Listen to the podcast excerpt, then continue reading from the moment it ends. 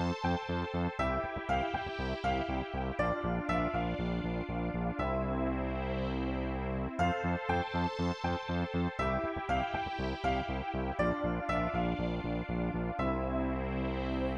you probably noticed that the well, you probably noticed that the name of this episode is not Roma. and you probably also noticed that the episode length is a lot shorter than our normal episodes. That's because we have to do something that we were really hoping not to ever have to do, but we have to take a little bit of a mid season break here. Uh, the holidays and uh, the World Cup caught up to us, and we weren't able to get all of the movies in that we wanted to get in before the holiday season. Yes, um, I was not anticipating, you know, uh, the World Cup taking up so much of my time. It was so wonderful and so enjoyable, but it made it really difficult to sit down and watch, you know, a two and a half hour Roma movie and then a three hour uh, uh, second movie and another movie that's two and a half hours long. Uh, really difficult to squeeze those all in when you're watching uh, multiple three hour soccer matches with extra time um, while also preparing for the holidays. So uh, we decided it would make sense to do a little bit of a mid season break and then get these movies watched, re record the stuff, or record the episodes, and then get back, that back out uh, after the turn of the new year. Yeah. So just wanted to drop drop a little guy in everyone's feed so that they know we didn't just disappear off the face of the earth. Also, if you're looking for the movies to watch, I don't know how many people watch the movie before listening to anything on the podcast, but if you're wanting to watch the movies and stay ahead of schedule during the break, the movies that we have coming up for the end of season 5, we have Roma, which you already know if you made it all the way to the end of Catch Me If You Can, and then we have RRR for our 7th episode, which we're in award season now, and I have been really happy to see that that that RRR has been getting some nominations. Uh, it didn't get a Golden Globe nomination in musical or comedy, I don't think, but there were a few awards where it got that that were expanded to ten pictures, ten films, where it did get in sneak into the that best picture realm instead of just being best non-english film and then it also has gotten a song nomination which has been nice to see and some visual effect nom- effect noms.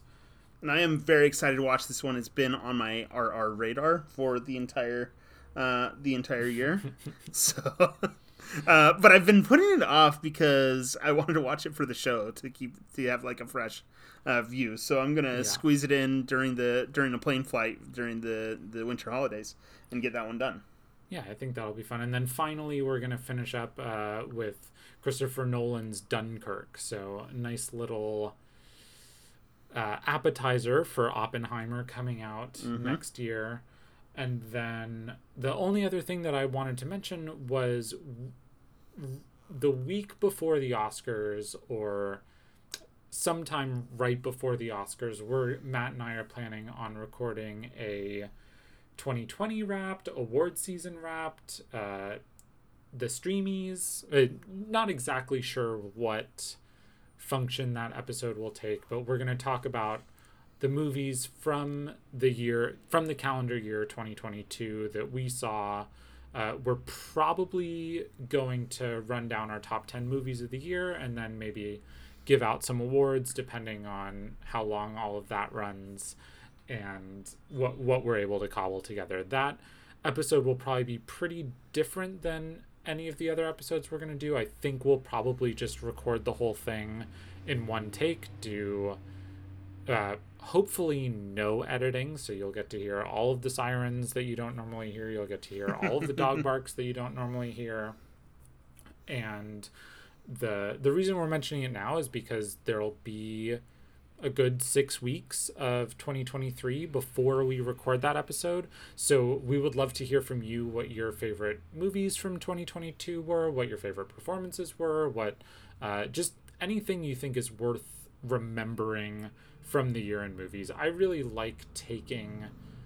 Uh, doing my yearly retrospectives once the next year has started. I think it's important not to give the movies from December that either or books or CD or music or what have you um, give them enough time to marinate and enough time for you to really consume all of them so that there isn't something that gets left off your list just because it happened to come out late in the year. So that is our hope. Yeah, and I'm very excited about this. Um, it's I've watched a lot of movies this year. Um, I'll have hit a little bit more than 50 movies from 2022. But as Zach said, uh, we really want to get some feedback from people because even though I've watched 50 movies and Zach has watched, you know, like 40 something uh, movies, that's not even a drop in the bucket of the movies that have come out this year. And so it would be great to hear some perspectives see thing uh, hear about some things that maybe we didn't see or maybe get some different perspectives on those things we did see and how they impacted you. Yeah i'm at 37 and a half right now um, my goal is to get to 50 by the end of the year and i think i'll probably by the time we record that episode my guess is that i'll be somewhere around 70 because I'll try and I'll try and fit in all of the award show ones. yeah, that'll pass me up. Uh, very exciting. Um, last in January of 2022, I watched a lot of movies from 2021 to try and get them all in before the award season. So once they start hitting streaming, then I'm able to get a lot more of those movies that I want to see, but I'm not necessarily going to venture to the theater to see. So yeah, it makes sense. Uh, okay, well, we should probably get out of here so we're not taking up your feed with this fake episode. Uh, but we will talk to you soon for Roma. Bye. Bye. Excellent.